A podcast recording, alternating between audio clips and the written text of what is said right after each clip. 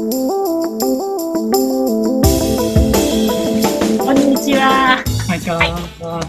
アーティストデイ2022特別企画、参加者さんに聞いてみた第4回始まりますイェイ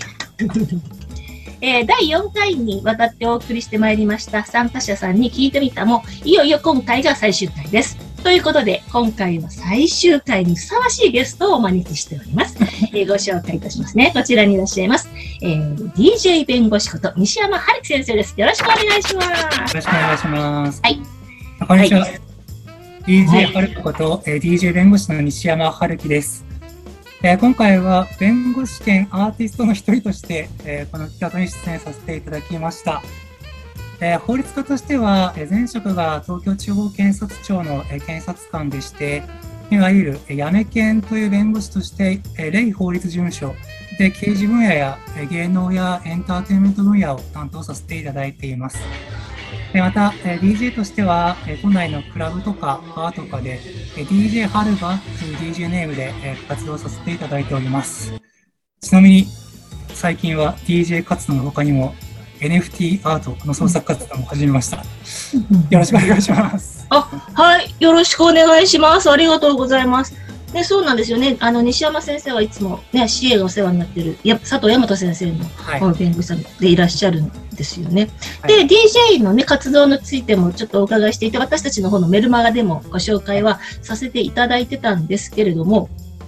ほう NFT アートっていうのはちょっと初めて伺いました。多分見てる方もわかかるのかな？ごめんなさい。私がわかんないだけかもしれないけど、あの簡単になんか説明とかってお願いできますか？そうですね。簡単に言うと、うんうん、唯一無二の一点物デジタルアートみたいなもので、うんえ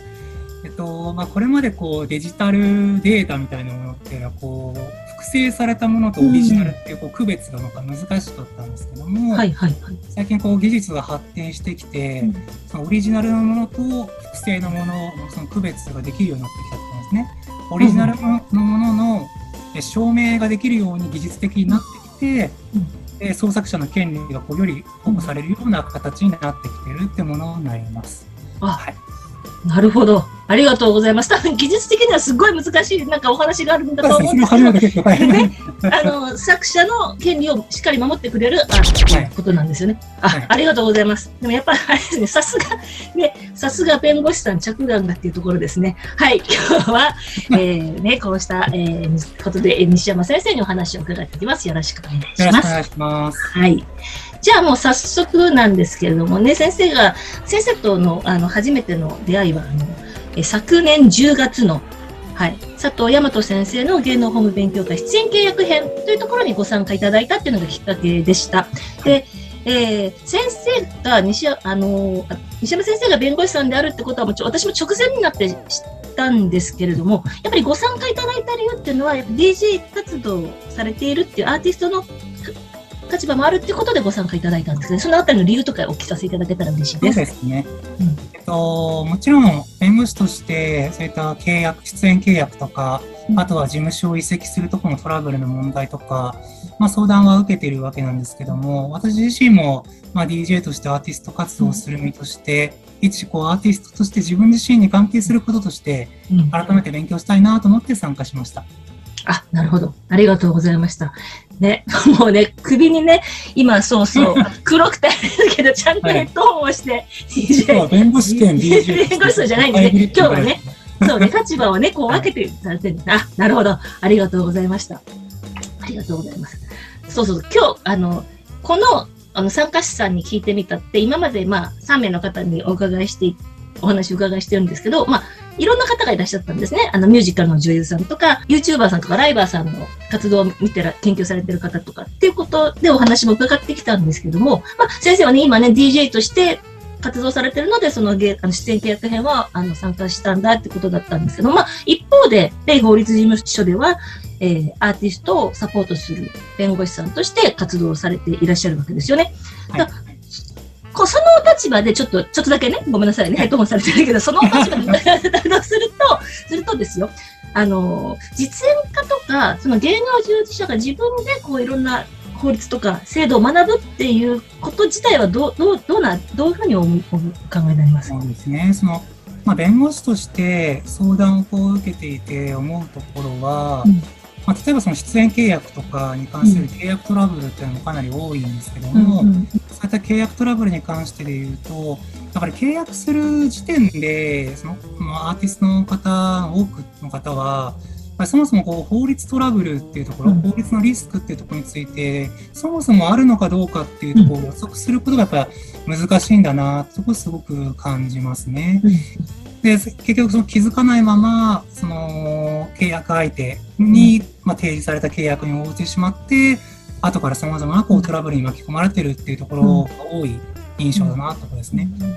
で私たち弁護士っていうのはそういった数多くのそのトラブルを見てきているので、うん。大体こういう法律リスクがあるなってところをこう予測していくことができるわけなんですけども、やっぱり自分の身を守る上では、まあ、アーティスト自身もそういった、まあ、過去起きているトラブルについて法律や制度っていうのをちゃんと学んで自分自身でまず法律リスクがあるかどうかってところを気づけるようになることがはいまず大事かなっていうふうに思いますね。うんはい。そうですよね。自分でできることはね、あらかじめ自衛しておいて、それでもっていう時に弁護士さんのところにご相談しに行った方が、ね、トラブルもひ被害も最小限で済むかもしれないし、あと、いつも思うんですけども、そうそういう法律のことわからないと、弁護士の先生にお話しするのもね、あ難しかったりし、まあそこはうまくやってくださるのか、やってくださるのか。やっぱり、そうですね、その、やっぱり全然わかんないまま来たときに、そもそも何聞いたらいいんだろうかってところうんうんうんがあるところもあるので、やっぱり少しこう、理解していくとまた違うかもしれないですね、得られるものは。そうですよね。いや、はいそう思いますね。うん、そういう意味でも、じゃあ、そうですね。やっぱり、自ら、あの、芸能従事者とか、実アーティストが勉強することは、うんむしろ OK な感じですすね。うん、はいうん、うん。ありがとうございます。ありがとうございます。そうですか。はい。で、えーっと、まあ、この勉強会も何回かやってきて、いろいろ受講者の方からもリクエストとかっていただいてたりするんですよ。今度のアーティストデーも、あの、ね、教室経営って今までなかったものをリクエストにお答えしてやるんですけど、そういえば私、講師の方に、どんなのやりたいです？とか聞いたことないなと思って、今度はそのちょっとね、そうそういう先生が、せ先生はね、いつかはや講師としてお願いする日が絶対あると思うので、先生が講師としてこういうことをお話しして、まあ、うちの参加者さんの方は、まあ、実演家とか、あー芸能従事者の方がメインなんですけども、知ってほしいなっていうテーマとかっていうのなんかありますか？そうですね。まあ、一つは、最近やっぱり誹謗中傷問題っていうのがかなりこう、取り出されてるところはあるので、まあそういったところについて、まあ、佐藤先生がかなりこう、うんあの、講義をされてくれているところはありますけども、うん。まあ私はもともとやっぱり検察官という立場もあったので、まあそういった刑事手続きの面からこう何かできることはないのかっていうところについて、まあ知ってもらいたいというか、こう、アドバイスまあ、できるところはあるのかなと思うので、そういうところについてまあ知ってもらいたいな一つあるかなって思いますね。そうですね。はい。うんそう、ここでもし僕こういうのが話せるよって言うと、多分すぐリクエストが飛んでくると思います。うん、手続きって言ってもちょっときわかるかな？イメージつくのかな？もうまあ、刑事手続きがまだある場合は、基本的にまあ警察に対してこう相談していくっていうのがまず最初はスタートになるわけなんですけども、はい。まあなかなかこう警察に対して、まあ、分かってもらうように説明するっていうのは、やっぱり法律を分かってないとうまく説明できない。はいはいはいはい。そこについて、これがどういうこう刑事事件化する可能性があるのかとか、うんうんうん。そういうところについて自分自身でもこう学んでいくと、うん。まあ、もし自分がそういった誹謗中傷の被害になった時には、はいまあ、警察ををある意味自分の味方にうまくしていって、うんうんうんまあ、自分の活動を、うんまあ、なんていうんですかね、まあ、役立ててできるというか、まあ、守被害から守っていけるようになるんじゃないかなと思います。うんああ、警察への話し方っていいですね。それってあの SNS の誹謗中傷だけじゃなくて、他の被害に巻き込まれた時のまあ、それもですね。あります、できますよね。にもつながりますよね。あ、はいそれいいですね。いいですね。はあ、じゃあもう早速、佐藤先生のところに、西山先生にお願いしたいですって連絡をいたします。また個人的には、まあ、冒頭であった、うんあ個人的にはですよ、これは。個人的に興味があるだけなんですけど、うん。まあ、さっき冒頭だったその NFT 関係とか、はいはいはいはい、先ほどの。ええ。えっと、私もですね、実は知人の方から NFT 関連のこうビジネスのこう相談を受けて、それからちょっと勉強を始めて、うんうんで自身でもこう書いてみようかなと思って始めたのですけども、まあ、その法律関係とか勉強してみると、うん。全然まだこう法整備が間に合ってないんですね。なんか最近こう、まあ、政権、岸田さんとかがなこう、NFT アートをなんか積極的にやろうみたいなうん話も聞いうんてますけども、うん。まだまだこれからの分野で、うんもしかしたら、まあ、NFT って実はそのアートだけじゃなくて音楽とかもいろいろ今あるんはいですよ、はい。でそういうところをこう始めていこうとか、あとはうん。自分がこう作るんじゃなくても、何かそういったものをこう買おうとかいうときに、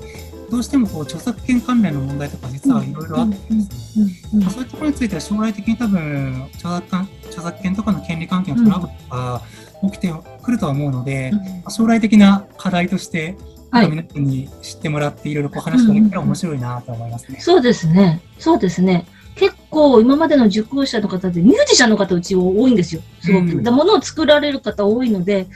いいかもしれませんね。著作権っていうテーマもリクエストは結構いただいてたりするので、うんいいかもしれませんね。うん、なんとここであの企画会議が始まっちゃいましたけど、ありがとうございました。ありがとうございました。はい。お、意外ともうこんな時間ですが。えっと、そうですね。ありがとうございます。はいじゃあ、もう最後になってしまうんですけれども、あの、ね、ここの参加者さんに聞いてみよう、ちょっと始めたのは、えっと、興味があるけれども、ちょっと難法律の話って難しそうじゃないかなとか、うんうんちょっとためらってる会社、アーティストって、ためらってる方がいらっしゃるんです。で、その方にちょっと向けてちょっと、うんメッセージを皆さんにお願いしているんですけども、西山先生からもお願いすることはできますか？そうですね。その、まあ、アーティストもそうですし、まあ、アーティストをこう支える仕事に、まあ、関わってくる方も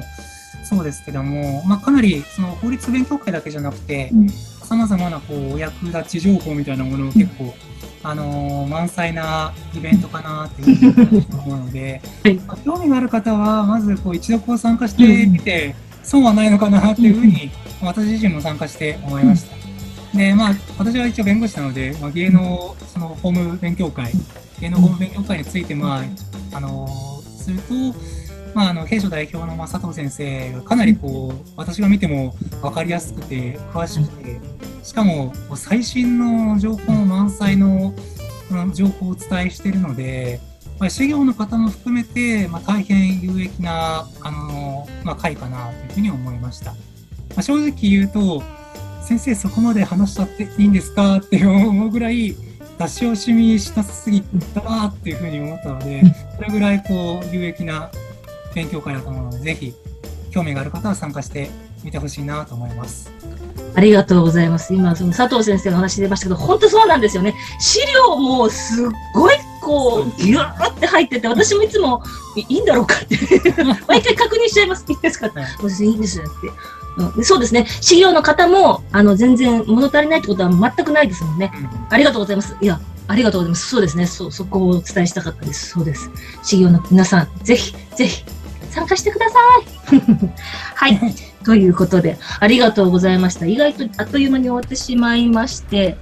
先生、今日はありがとうございました。今日ね、せっかくお越しいただいたので、皆さんに、活動もね、皆さんにあのご紹介くださいっていうのをお願いしているんですけども、先生から告知があれば、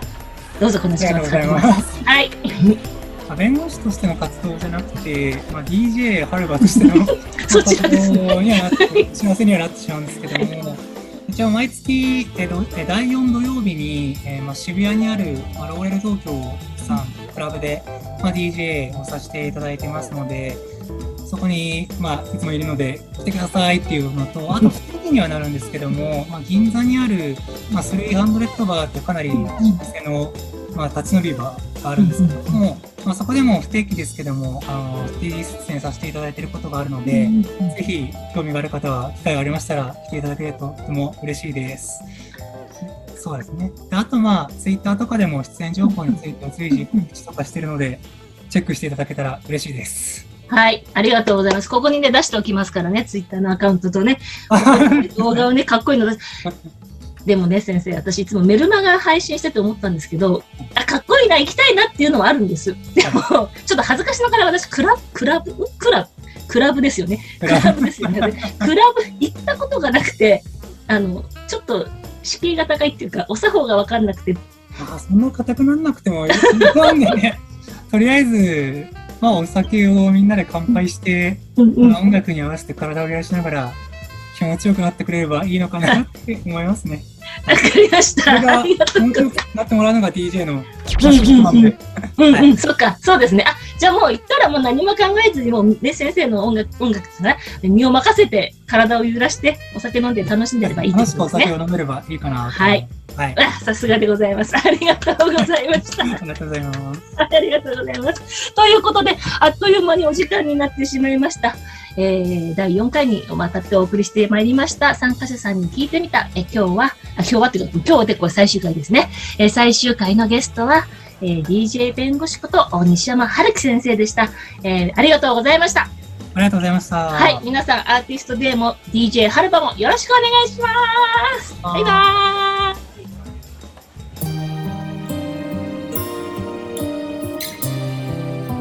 イ。サークルオブアーティスト